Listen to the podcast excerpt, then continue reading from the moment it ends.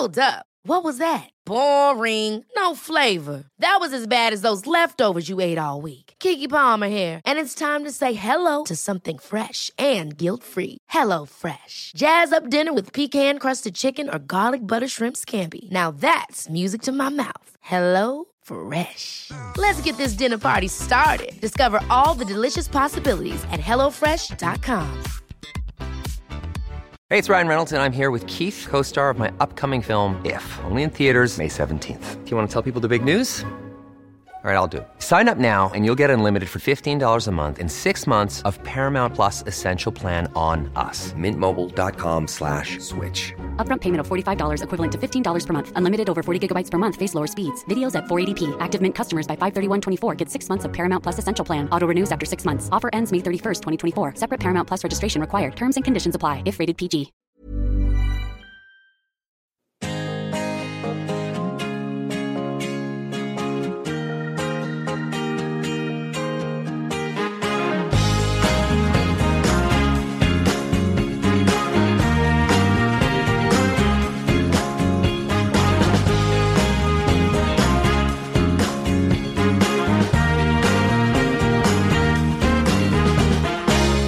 Stora delar av Sverige har brunnit upp sen senast vi hördes, men högkvarteret på Roslagsgatan 19 här i Stockholm stod kvar när jag stämplade in här igår, vilket gör att vi är redo för att ge er den andra säsongen av Sveriges enda Champions League-podcast, CL-podden. Vid min sida idag har jag eh, den här sektens eh, lågmälde sektledare, en man med häpnadsväckande kunskaper om fotboll och ekonomi och med lika häpnadsväckande kunskapsluckor i alla andra ämnen här i livet. Eh, Demonungdomstränaren från norrort Jesper Strandberg, välkommen. Tack så mycket. Vad eh, har hänt sen eh, senast vi sågs? Det är ju en dryg månad sedan nu. Eh, inte jättemycket. Jag har faktiskt jobbat hela, hela sommaren igenom. Eh, försökt, försökt ta vara på lite solen då, men eh, gått sådär. Mm. Eh, själv har jag i princip varje dag under semestern gått och tänkt på olika saker vi kan prata om i, i podden. Eh, och när jag, när jag messade dig i helgen och frågade om eh, du eh, hade lust att podda i veckan så fick jag ett väldigt peppigt meddelande tillbaka där och det hör ju inte till eh, vanligheterna. Du är poddsugen har jag förstått. Äh, men jag har hållit mig lite ifrån fotbollen den här, sen VM Alltså, tog slut i Mm. princip. Och, Mm. Så det är skönt för mig att komma igång lite också. Mm. Ja. Eh, vad sägs om några fotbollsrelaterade notiser från min annars ganska ointressanta semester? Kör, Eh, jag fyllde ju år. Eh, grattis. Tack så mycket. Fick eh, en bok om fotbollshistoria som heter The Ball is Round. En eh, riktig så här, tegelsten på 900 sidor på engelska dessutom. Men hittills är den väldigt bra. Jag var också på eh, Mallorca under semestern och i eh, Palma så såg jag något oväntat att de har en officiell Real Madrid-butik där och jag gick in där en snabbis eftersom jag ville se vilka spelare de liksom skyltade mest med nu när Ronaldo har försvunnit. Eh, kan du gissa vilka två spelare som var överlägset mest exponerade i deras butik där? Eh, jag skulle väl gissa Ramos och eh, Marcelo kanske. Ja, men du är bra på det. Ramos var en av dem, Asensio var den andra. Jag tänkte ju Modric, men han... Ja, de körde inhemskt, spanskt, uppenbarligen. Mm, Det är nya, nya dealen. Den nya given, precis. Eh, en annan notis eh, var att jag eh, såg en före detta Champions League-spelare med tre Champions League-mål på CV. Ex-Milan-spelare dessutom i Täby centrum. Andreas Andersson. Wow. Har du spottat några fotbollsspelare själv under semestern? Eh, nej, eh, däremot när jag var i London i våras så sprang jag på Fertongen. Där så? fick vi lite Champions League. Ja, fan vad mäktigt. Eh, minns du förresten att vi hade tre allsvenska fotbollsspelare i vår klass på civilekonomprogrammet här på Stockholms universitet? Eh, minns två i alla fall. Vilka, vilka då? Eh, Filip Haglund Ja, som eh, varit runt lite grann. Ja. Och sen eh, killen som dissade vårt eh, korpgäng i eh, ja universitetsfotbollen. jag minns Eh, mycket väl. Arash Talebiniad Ja, som, eh, som dog ganska hårt karriärmässigt efter det.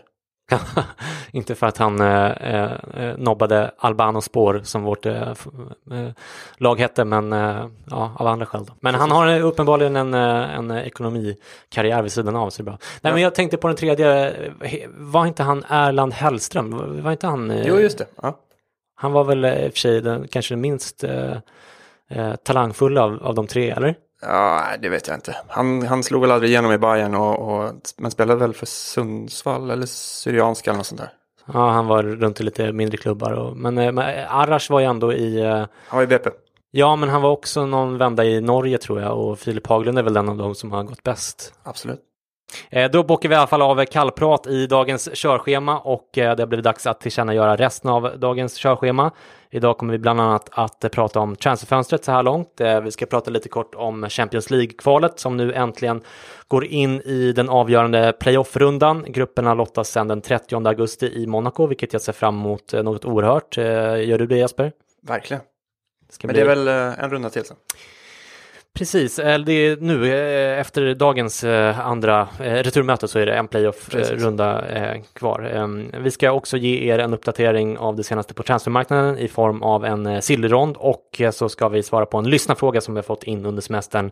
För nytillkomna lyssnare kan jag passa på att påminna om att ni kan ställa er- era frågor till oss genom att sätta fem stjärnor i betyg på iTunes eller i podcasterappen i era iPhones eller iPads och ställer ni en fråga i ert omdöme till det betyget så får ni den garanterat uppläst och besvarad i podden. Ni kan alltså på ett eh, mycket konkret sätt får man säga påverka innehållet i avsnitten och eh, alltså vara delaktiga i skapandet av den här podden. Det är fantastiskt. Absolut. Mm.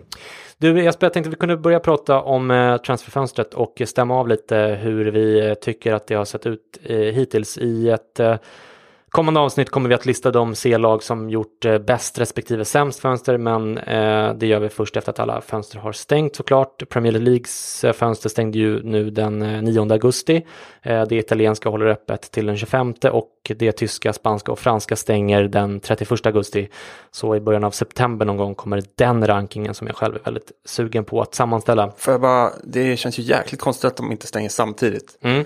Men det är ju de egna ligorna som får bestämma, bestämma själv. Men Mm. Det, det blir ju märkligt när eh, vissa fönster är stängda och vissa är öppna. Tidigare har man Verkligen. väl haft typ Kina och Ryssland och, och, Mm. och tänka på. Men nu, nu känns det ju helt konstigt. Mm.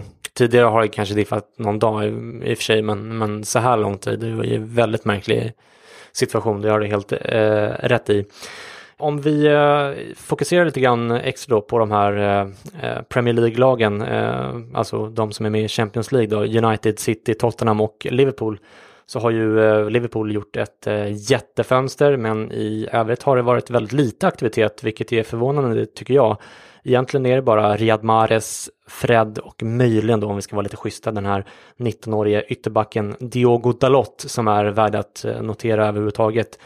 Varför tror du att det har hänt så lite i eh, United, Spurs och eh, City Jesper?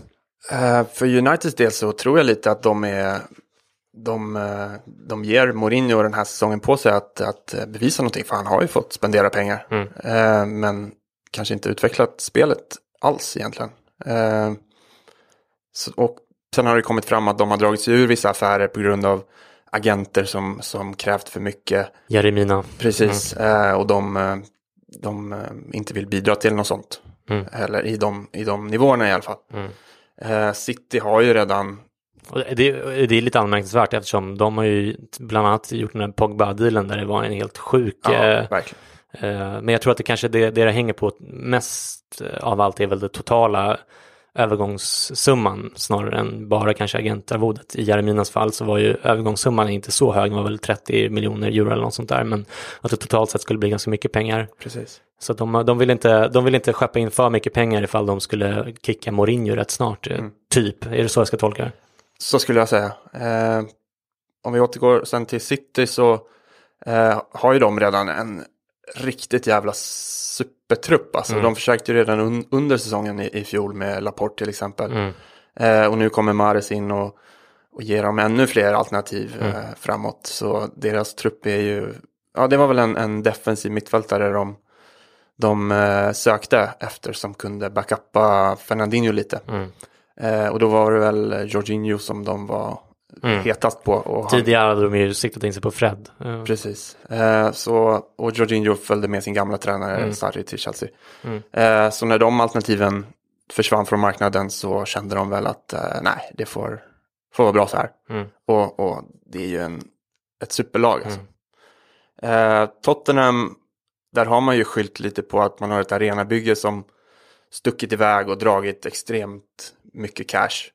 Eh, men man har ju också kanske den, den snålaste eh, killen med pengar eh, i, i Levy som inte gärna öppna plånboken. Mm. Men du, eh, om vi, vi ska återkomma till Tottenham alldeles strax, men eh, Mourinho var ju väldigt öppen med att han ville ha ett par spelare mer än de tre han fick, eh, varav en då var den här 19-åringen eh, Diego Dalot som bara spelat sju seniormatcher för Porto. En var dessutom den här Lee Grant som alltså är en ny tredje målvakt som han tog in från Stoke.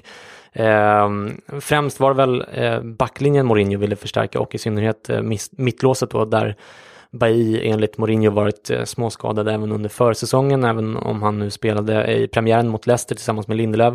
Men det är ju två 24-åriga relativt sett korta mittbackar på 1,87 båda två. Eh, det sägs att eh, Uniteds styrelse väldigt gärna ville ha in Harry Maguire medan Mourinho själv hellre ville ha Jerome Boateng, men i vilket fall som helst är ju båda de två väl över 1,90 och eh, dessutom båda äldre än Lindelöf och Bailly, även om eh, Maguire bara är eh, 25 år. Eh, och som svensk hoppades man ju såklart lite grann att in, United inte skulle lyckas värva en mittback så Ja, att verkligen. Victor ska få chansen. Och enligt eh, Darmesh Chef på Sky Sports i England som är han är well connected som jag förstår det, så, så var styrelsen i United helt enkelt av uppfattningen att mittbacks, mittbacksmarknaden var övervärderad och att de inte ville lägga så mycket pengar på en mittback, förutom då att de då kanske inte ville investera för mycket i en trupp som de kanske måste eh, liksom anpassa efter en ny tränare ganska snart.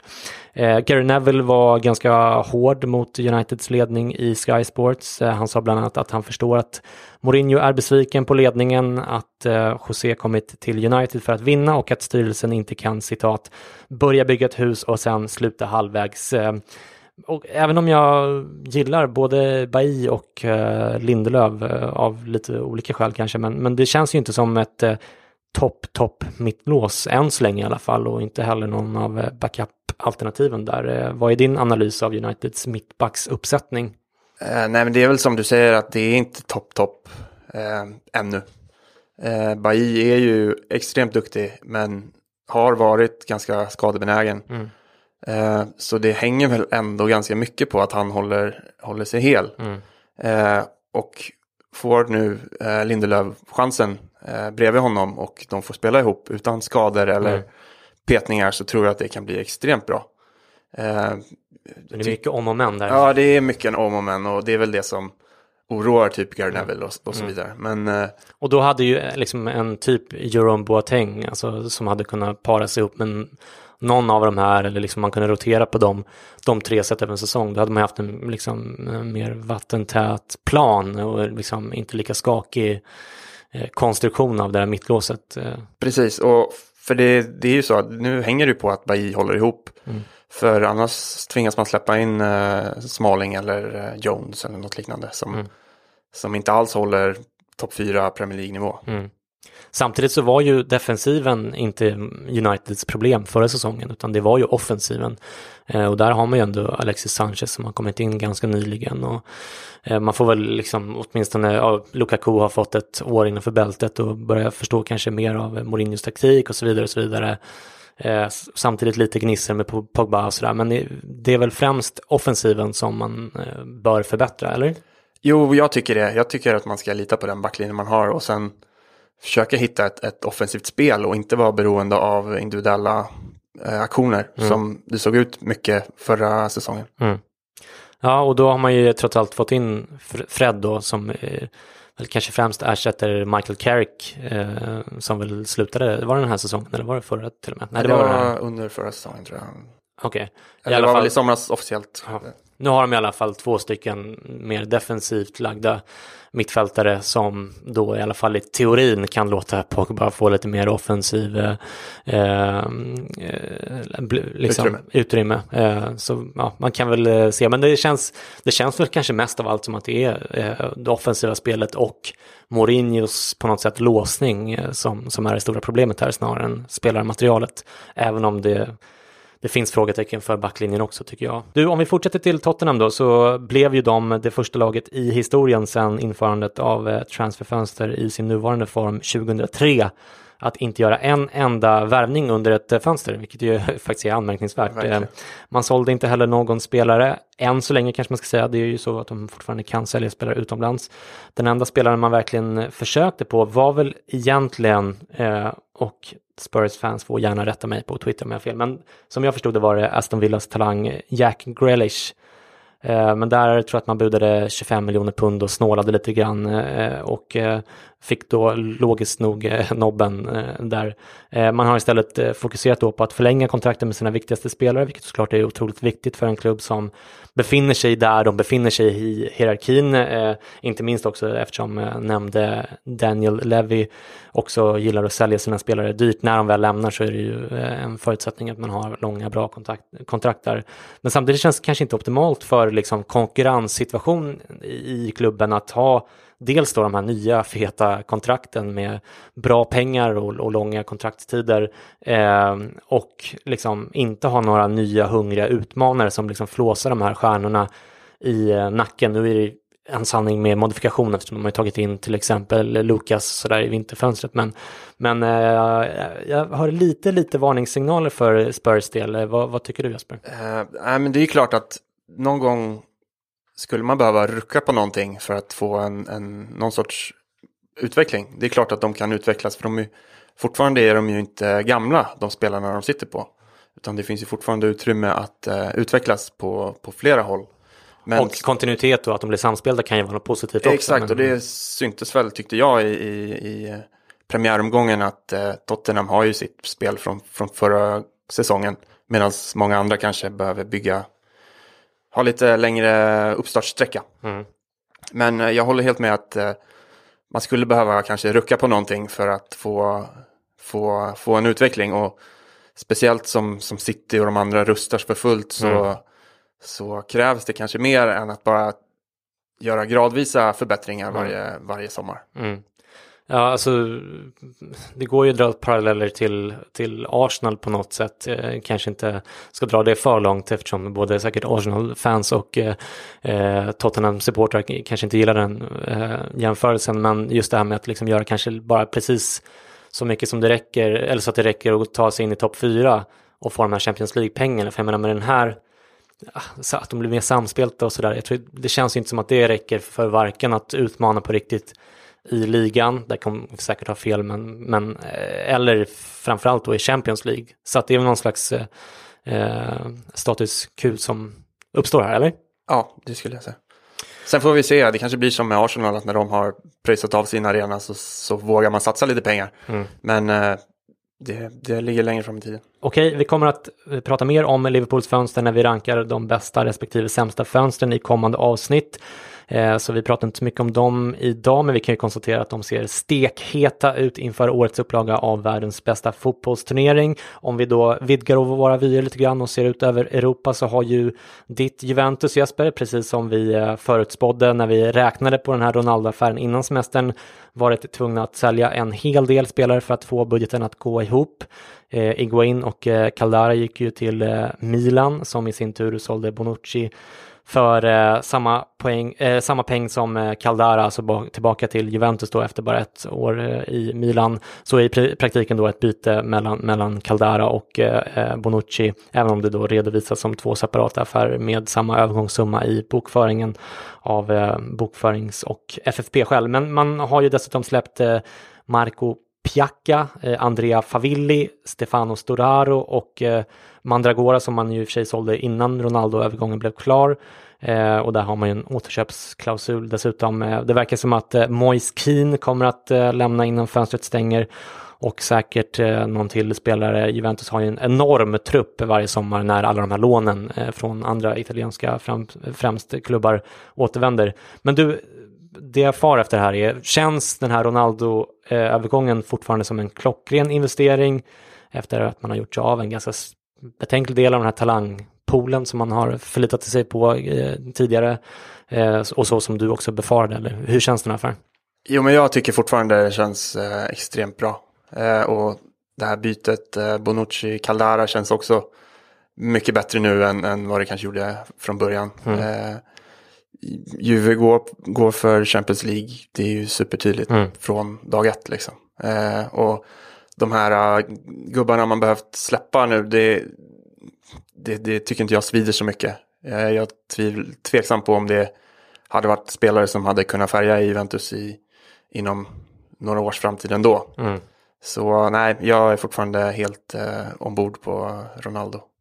Ja, och, och Iguain känns ju som den största förlusten, men där har man ju å andra sidan fått in en bättre version av Iguain i Ronaldo. Och även om Iguain är väl två år yngre tror jag så är han ju eh, PGA choklad och annat eh, liksom hans eh, Argentinska gris eh, Ja, asados och, och sånt där så är han ju eh, eh, fysiskt sett äldre än, Precis, än Ronaldo. så att ja, nej jag, jag jag eh, tror att det är en bra värvning, men, men eh, jag hade också, om jag varit eh, Juventus-supporter, jag tyckte det var lite jobbigt att bli av med framförallt Caldara och, och lite andra eh, talanger som ju alltid kan vara bra på, på återväxt. Eh, I övrigt i Italien så har ju Inter gått bananas får man säga. Verkligen, verkligen. Eh, sen vi spelade in senast har man ju tagit in bland annat eh, Versalco på eh, högerbacken från Atletico i, i Spanien har... det är för sjukt tycker jag.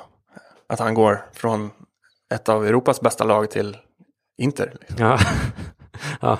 Men det kanske... Pa passar min tunga som Milan-fan här och, och, och snacka ner Inter för mycket. Men jag, jag, visst, jag håller med jättemycket. Fast det är väl kanske kroatsamlingen de har i, mm. i Inter som lockar lite. Mm. Och han har ju varit på väg tillbaka till Italien i ganska många fönster. Så det verkar som att han, och inte bara till Inter då, men det verkar som att han uppenbarligen gillar Italien och han har ju varit långt ifrån ordinarie hela tiden. I Nej, det var väl den här säsongen som han slog sig verkligen förbi eh, var det Jean mm. eh, Atletico i sin tur har ju eh, ersatt just eh, Versalco med den här colombianske högerbacken Santiago Arias som ju ser väldigt spännande ut. Mm, som du eh, la som och, VMs eh, största utropstecken inför. Tror jag, ett, ett av dem, ett av dem. som jag trodde skulle eh, slå igenom. Det gjorde han ju inte. Eh, men, men jag tror fortfarande eh, väldigt mycket på honom. Eh, så att det, det, tycker jag ser spännande ut. Man har ju också i Atletico plockat in Gelson Martins på free transfer från det här Sporting-haveriet. Även om jag misstänker att Sporting kommer att få någon slags kompensation där till slut så känns det ju som en sjukt bra affär. Man har också tagit in Nikola Kalinic från Milan för runt 15 miljoner euro. jag ser att skrattar. Ja, den känns kall. Alltså. Den känns ganska kall, ja. Barcelona sålde Jeremina och eh, Lucas Digne till Everton för bra pengar och eh, lånade också ut eh, floppen André Gomes till samma klubb. Samtidigt så köpte man in Arturo Vidal, vilket jag tycker är en supervass värvning, även om Vidal verkar vara en ganska uh, osympatisk, för att inte säga oälskbar person vid sidan av planen. Uh, är du med mig där eller? Ja, jag är med. Eh, eh, rattfylla och eh, det ena med det andra, fula frisyrer, ah, fy, han verkar vedervärdig. Eh, Real Madrid har ju eh, som alla vet tagit in Courtois för runt 40 miljoner euro. I eh, Tyskland har Bayern sålt Vidal då, men i övrigt inte gjort några stora affärer. De andra CL-klubbarna i Bundesliga i år är Dortmund, Hoffenheim och Schalke, där det mest anmärkningsvärda är att eh, Dortmund har tagit in Axel Witzel eh, ex-Juventinon får man ju nästan säga, eh, för 20 miljoner euro från eh, hans kinesiska klubb. Som han satt på flygplatsen, eller i klubbhuset precis, och, precis. och väntade på papperna. Ja, otroligt. Men du, vilka av alla de här affärerna som jag rabblat upp nu gillar du allra bäst? Uh, dels gillar jag... Du får inte säga Kalinic då. Nej, den uh, glömmer jag. Uh... Have catch yourself eating the same flavorless dinner three days in a row? Dreaming of something better? Well, HelloFresh is your guilt-free dream come true, baby. It's me, Gigi Palmer. Let's wake up those taste buds with hot, juicy pecan-crusted chicken or garlic butter shrimp scampi. Mm. Hello Fresh. Stop dreaming of all the delicious possibilities and dig in at HelloFresh.com. Let's get this dinner party started. Quality sleep is essential. That's why the Sleep Number Smart Bed is designed for your ever evolving sleep needs. Need a bed that's firmer or softer on either side? Helps you sleep at a comfortable temperature? Sleep Number Smart Beds let you individualize your comfort so you sleep better together. JD Power ranks Sleep Number number 1 in customer satisfaction with mattresses purchased in-store. And now, save 50% on the Sleep Number limited edition Smart Bed for a limited time. For JD Power 2023 award information, visit jdpower.com/awards. Only at a Sleep Number store or sleepnumber.com. Hey, it's Ryan Reynolds, and I'm here with Keith, co star of my upcoming film, If, only in theaters, May 17th. Do you want to tell people the big news? All right, I'll do it. Sign up now and you'll get unlimited for $15 a month in six months of Paramount Plus Essential Plan on us. Mintmobile.com slash switch. Upfront payment of $45 equivalent to $15 per month. Unlimited over 40 gigabytes per month. Face lower speeds. Videos at 480p. Active Mint customers by 531.24 get six months of Paramount Plus Essential Plan. Auto renews after six months. Offer ends May 31st, 2024. Separate Paramount Plus registration required. Terms and conditions apply if rated PG. Eh, nej, men jag gillar Witzel till eh, Dortmund. En eh, liksom bevisat eh, extremt duktig spelare som tyvärr har spenderat alldeles för många, många år eh, jaga pengar i både Ryssland och Verkligen. i Kina. Mm. Eh, men visade under VM att han är fortfarande extremt duktig. 29 år tror jag att han är, så det är fortfarande ett par år att kräma ur honom. Då. Ja, och sen är det ju såklart superstarkt av, av Inter att få Versalco. Mm. Som är riktigt, riktigt bra. Som Mm. Kliva in där på högerbacken. Mm. Och de har ju också tagit in Asamoa och eh, De Vrij. Vi kommer att prata Inter också i den här topplistan som vi har pratat om redan. Eh, vi ska som eh, sagt också ge en, en eh, sillyrond i slutet av det här avsnittet eh, för de allra senaste eh, affärerna och vi kommer att prata mer om sillyfönstret i nästa vecka och även veckan efter det när det är helt stängt och grupperna dessutom är lottade. Men nu har det blivit dags att prata lite kort i alla fall om eh, det nämnda Champions League-kvalet som pågår just nu. CL-kvalet är ju en slags evighetshistoria som jag har lite svårt att gå igång på personligen. Hur är det med dig? Jo, men det är väl några omgångar för mycket. Mm. Eh, det är ju totalt fem kvalrundor eh, där Malmö kommer in i den andra rundan som ologiskt nog kallas för den första kvalificeringsrundan eftersom de har någon slags förkval där de riktiga, eh, ska man säga, blåbärsnationerna gör upp och eh, den går ju av stapeln några veckor innan dess. Eh, att eh, Malmö eh, med eh, vänner kommer in i turneringen. Av de lag som har åkt ur kvalet finns några CL-klassiker som Rosenborg, en riktig klassiker, eller hur? Verkligen. eh, Midtjylland, Apoel Nicosia, eh, Ludogorets, våra vitryska vänner va? Eh, bulgarer. Bulgarer är de, okej. Vad heter det vitryska laget då? Eh, Pass, pass. okej. Eh, men eh, framförallt då Basel, eh, som rök mot Pauk. Eh, och jag tycker Basel är ett lag man överlag är försiktigt positiv till att ha med i gruppspelet, eller? Ja, verkligen. De har ju ställt till med en hel del eh, skrällar senaste säsongerna och gick väl mycket till slutspel förra säsongen. Mm. Och, och har ju dessutom eh, fostrat många av de här, eh, liksom, må, många stjärnor eh, som har startat där. Eh, Verkligen. väl eh, eh, Salah och eh, Xhaka och all, alla möjliga spelare som har gått vidare och blivit bättre. Eh, så det, det tycker jag kändes lite, lite trist. Eh, Malmö, för svensk del då, har i varje fall tagit sig vidare från de två eh, första rundorna där de körde mot Drita från Kosovo och Cluj från Rumänien. Också något av en Champions League-klassiker va? Eh, och ikväll spelar de returen mot ungerska Vidi på en eh, enligt eh, uppgifter undermålig plan i Ungern. Eh, första mötet där slutade 1-1 och, och det borde väl inte vara helt omöjligt att ta sig vidare därifrån även om det var lite snöpligt att släppa in det där 1-1 målet i första mötet som jag faktiskt såg på tv. Eh, går man vidare till den eh, slutliga playoffen så får man möta Celtic eller AIK Aten. Malmö har ju gått eh, ruggigt dåligt i allsvenskan. Man har ju sparkat MP och tagit in Ove Rössler. Eh, vad tror du om eh, MFFs chanser att ta sig till gruppspelet i, i år? Eh, nej, men jag tror de är ganska goda. Eh, I alla fall nu när man bytte tränare så har det, känns det som det har vänt ordentligt och man har ju vunnit de, de eh, jag vet inte om man är helt obesegrade sedan dess, men, men verkligen höjt formen. Mm. Så lyckas man bara bemästra den här risiga planen så tror jag absolut man har chans mot både Celtic och eh, Ike. Ja, vi får väl eh, eh, hoppas eh, eh, när lyssnarna väl lyssnar på det här avsnittet så kan det ju mycket väl vara så att Malmö är utslagna redan, men vi hoppas givetvis att de tar sig vidare. Eh, annars då, Jesper, vilka av lagen som kan gå vidare skulle du vilja ha med om, om du fick välja? Eh, jag tycker det är lite synd att Fener och Benfica möts Mm. eh, i kväll. Va? Där Benfica vann första med 1-0. Eh, för även om Benfica var riktigt usla förra säsongen så är ju det ett lag man är van med att se i Champions League. Och Fener och turkiska storlagen gillar man ju att se. Eh, väldigt spektakulära både på och utanför planen. Det händer grejer. Det är mycket folk som engagerar sig och liksom sådär. Ja, Och lite så här oväntade spelarnamn som eh, dyker upp. ja precis. Liksom Wesley Schneider och, och eh, den typen av lite avdankade spelare, även om han kanske inte är kvar där eh, nu då. Men eh, personligen hoppas jag lite grann på Ajax eh, Ja. och eh, även eh, Dynamo Kiev. Men självklart är det ju kul som du säger att ha med turkisk lag också. Så jag håller ett litet finger för Fenerbahce jag med. Även om jag i någon mening har blivit något av en Besiktas supporter under förra säsongen. Eh, så det tar emot lite grann där.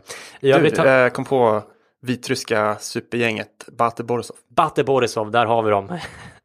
Okej, men du i övrigt eh, så har jag faktiskt inga preferenser av de lagen som eh, är kvar. Det är eh, egentligen bara kanonmat bland de lagen. Men med det sagt så har det äntligen blivit dags för det här.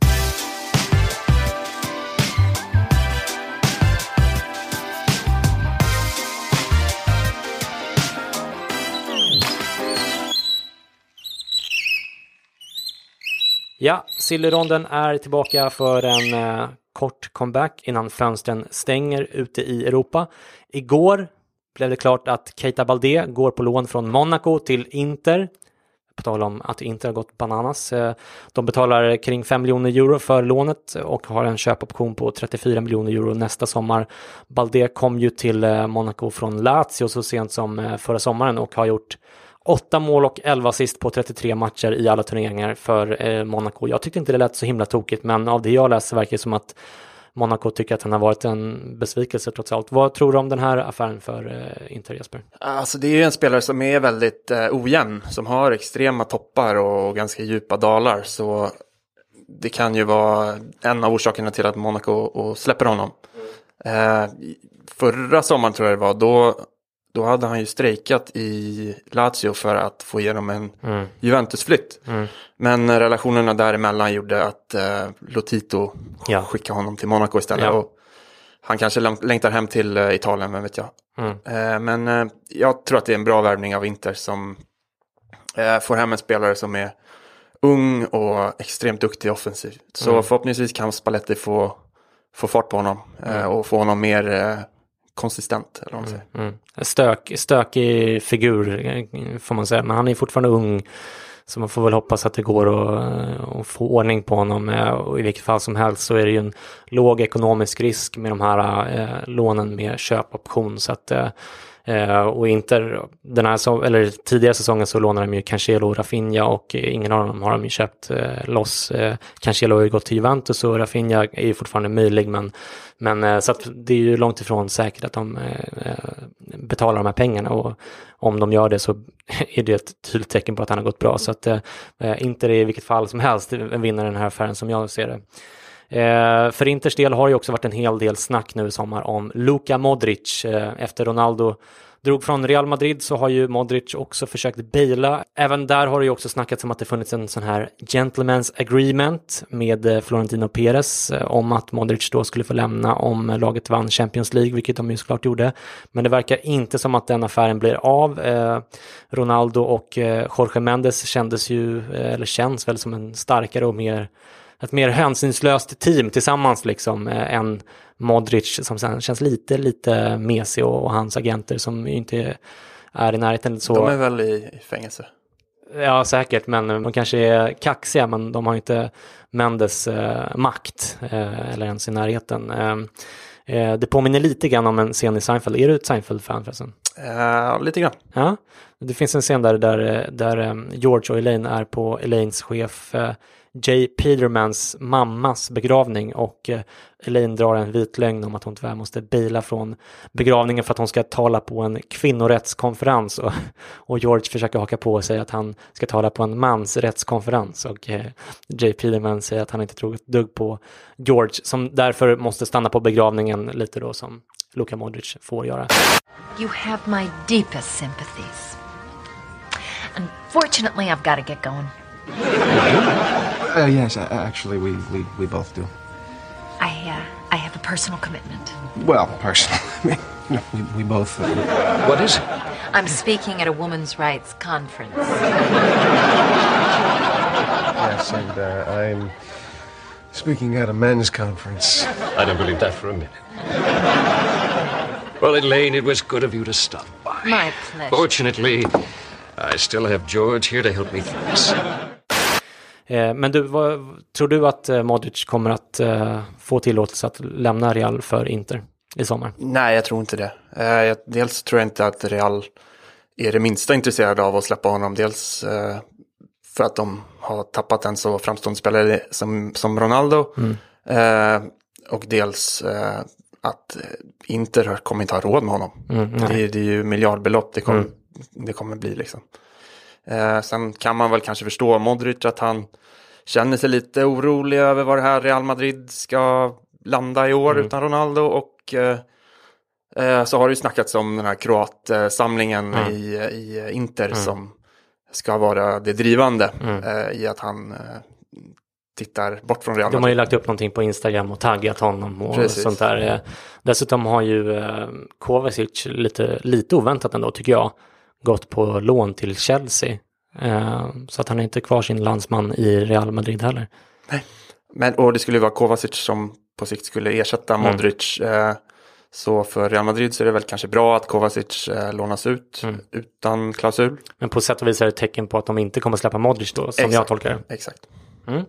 Okej, CSKA Moskva eh, är ju ett av två lag från Ryssland som är direkt kvalificerade till Champions i år. De har ju sålt Golovin eh, till just eh, Monaco och eh, har nu tagit in eh, Nikola Vlasic på lån från Everton för att eh, ersätta Golovin. Vlasic är bara 20 år men värderas till 8 miljoner euro. Och du håller ju på Everton Jesper. Eh, har du någon background information på den här spelaren?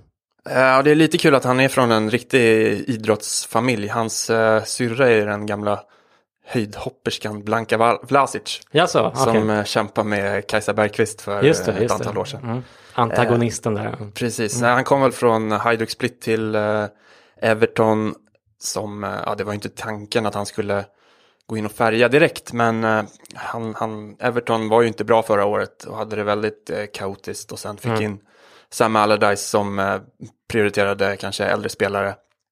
Så han hade ingen jättelyckad sejour i Everton så förhoppningsvis kan han växa i, i franska ligan nu.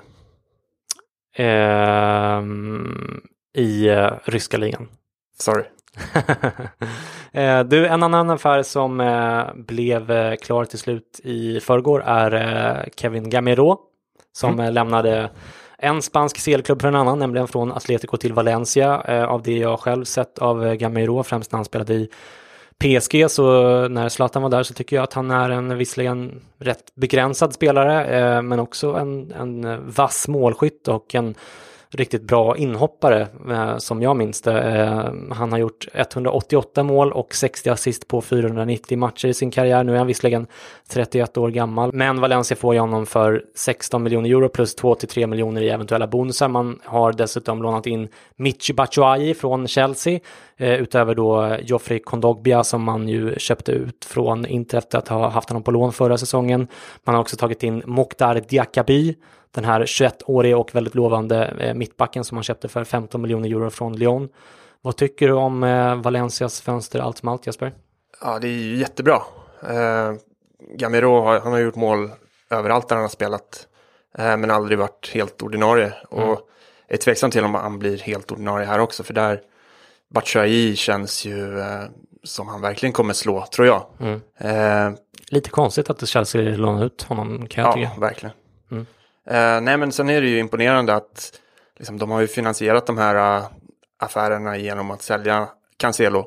Som inte ens var en del av förra årets trupp. Eh, så det är ju superfint. Och nu eh, får se om de får in Gue- Guedes också. Ja, precis. Eh, han var väl på lån förra säsongen. Precis, och, och det är väl senast jag läste rätt långt gångna förhandlingar. Alltså, han var ju iskall i, eh, i eh, VM. Eh, Men eh, är väl i grund och botten en, en väldigt bra spelare. Så det skulle nog inte vara dem emot. Nej, men högt betyg till Valencia och fortsätter Kondogbia som han gjorde förra Mm. säsongen så gör de ju en, en supervinst på honom om de säljer. Mm. ska bli jävligt kul att se Valencia liksom tillbaka i Champions League, på tal om CL-klassiker. Verkligen. Ett riktigt klassiskt lag. Du, eh, en affär som eh, verkar vara på väg att komma till skott till slut är Enson Si till Roma från Sevilla. Han har en eh, utköpsklausul som är på mellan 35 och 40 miljoner euro, men Roma vill ha honom för under 30 miljoner euro, euro. Igår kväll rapporterade i varje fall eh, Gianluca Di Marzio att klubbarna har talat med varandra under gårdagen och närmat sig varandra. Även Gazzetta dello Sport skriver nu på morgonen att den affären är nära förestående för typ 30 miljoner euro plus eh, bonusar. Efter att eh, Roma bommade Malcolm-dealen verkar det som att Monchi känner sig lite pressad att göra någon slags marquee signing. Eh, en som si känner ju Monchi väl från Sevilla-tiden såklart, eh, men han eh, fyller ju en som si 30 i, i december. Då, på så sätt är det ju inte en liksom, eh, typisk Monchi-värvning direkt. Å andra sidan så är han ju en nybakad världsmästare och eh, tillför en hel del rutin i det här eh, ganska unga laget som Roma och Monchi har eh, satt ihop nu, särskilt eftersom man har eh, petat eh, eh, Totti och eh, sålt Nainggolan och så vidare. Man har i och för sig Dzeko och Kolarov och så vidare kvar, men, men eh, lite mer rutin behöver de kanske. Vad eh, tycker du om den här affären ifall vi då antar att den landar på kring 30 miljoner euro och en nettolön på ungefär 3 miljoner euro som det snackas om. Eh, jag tror att det är en jättebra affär för, eh, för Roma. En jätteduktig spelare som Monchi känner, känner väl och aldrig hade plockat in annars. Så eh, jag tror att det blir toppen för, för Roma. Men eh, hårt slag för Sevilla. Mm. Men han var ju inte med i truppen här i, i Supercup-finalen i Spanien så det tyder väl på att det är nära förestående. Ja, och eh, det, det, är väl så att eh, alltså, hans vilja att flytta är ju ganska tydlig. Och då brukar det bli så till slut. Dessutom har de den här klausulen, han har bara två år kvar på kontraktet tror jag. Så att eh, eh Sevilla känner ju ingenting på honom kvar heller tror jag. Eh, så att det ska bli spännande att se. Det är ju, Nangolan är ju ett ganska eh, stort tapp för dem på mitten och De Rossi har blivit ytterligare ett år äldre. De har ju tagit in eh, Cristante och Pastore, men, men eh, det känns som att NCC eh, skulle kunna tillföra ganska mycket där. Ja, alltså, lugn, sansad, eh, extremt klok spelare. Eh, känns kanske vad man behöver i ett kaotiskt Rom. Ja, och Cristante är fortfarande ung och en av de här Atalanta-spelarna som ju liksom eh, funkar väldigt bra under Gasperin och så vidare som inte alltid, det är lite hit and miss när de lämnar eh, Atalanta. Eh, Pastore är ju eh, ungefär lika gammal som en som säger, har ju liksom eh, rutin och sådär också, men han är ju också lite grann av en humörspelare på ett annat sätt. Så att eh, det kanske blir lite lugnare och, och tryggare på Romas mittfält om de får igenom den här affären. Absolut. Okej, med det sagt har det blivit dags för dagens sista punkt i körschemat, nämligen lyssnarfrågan från iTunes slash podcaster-appen där alla ni som sätter fem stjärnor i betyg på podden och ställer en fråga i ert omdöme får frågan uppläst och besvarad i podden hur bra eller dålig eller obscen eller off topic den är. Eh, gå in och gör det nu vet jag. Eh, live a little. Den här gången kommer frågan från Fredrik som undrar hur väl Real Madrid kan utmana om ännu en titel i år efter att Ronaldo har lämnat och jag bollar med varm hand över den frågan till dig Jesper. Vad tror du om Reals chanser i år som det ser ut eh, med spelartruppen just nu? Det kommer ju kanske förändras förmodligen. Men... Ja, jag tror att de minskade drastiskt eh, i, i och med att Ronaldo mm. eh, lämnade. Eh, man har byggt sitt spel kring honom i flera, flera år. Mm. Eh, väldigt lyckosamt. Eh, och nu är han inte där och en ny tränare dessutom. Mm. Eh, så jag tror att det blir eh, väldigt svårt för Real Madrid att, att eh, upprepa förra året eller de senaste årens vinster. Mm. Sen... Och Zidane har ju försvunnit, det, bara, det har man nästan glömt bort. Liksom. Det är ju en stor förklaring av allt att döma till att de har vunnit de här tre titlarna.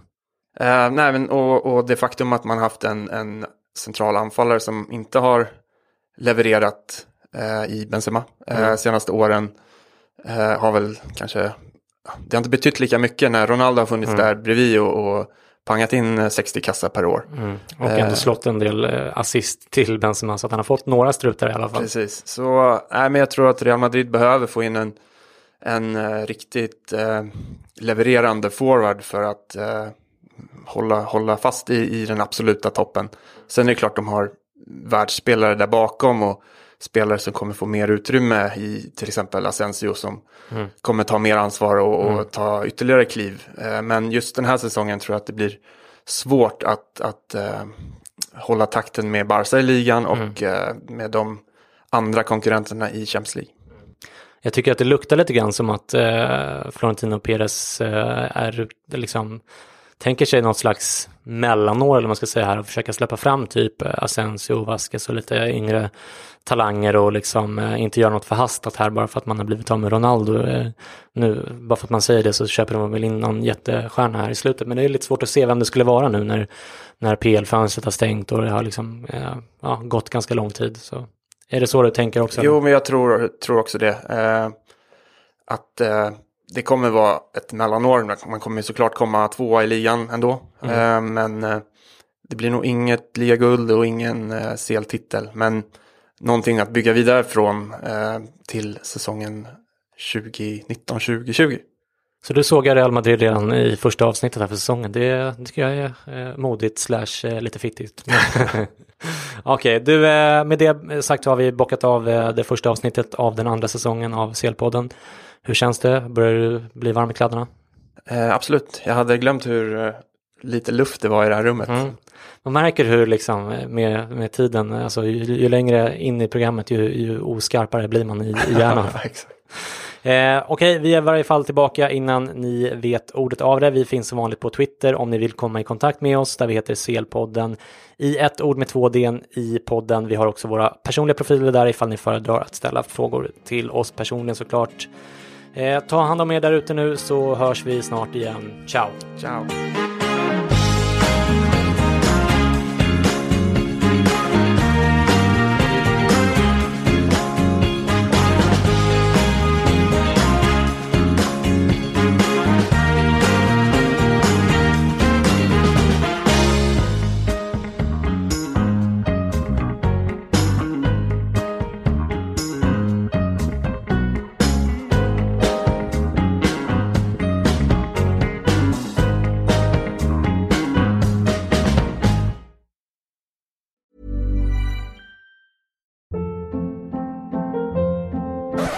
Up. What was that? Boring. No flavor. That was as bad as those leftovers you ate all week. Kiki Palmer here, and it's time to say hello to something fresh and guilt-free. Hello Fresh. Jazz up dinner with pecan-crusted chicken or garlic butter shrimp scampi. Now that's music to my mouth. Hello Fresh. Let's get this dinner party started. Discover all the delicious possibilities at hellofresh.com.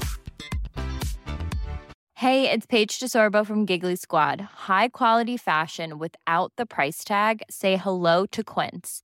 I'm snagging high-end essentials like cozy cashmere sweaters, sleek leather jackets, fine jewelry, and so much more. With Quince being 50 to 80% less than similar brands. And they partner with factories that prioritize safe, ethical, and responsible manufacturing. I love that. Luxury quality within reach. Go to quince.com slash style to get free shipping and 365 day returns on your next order. Quince.com slash style.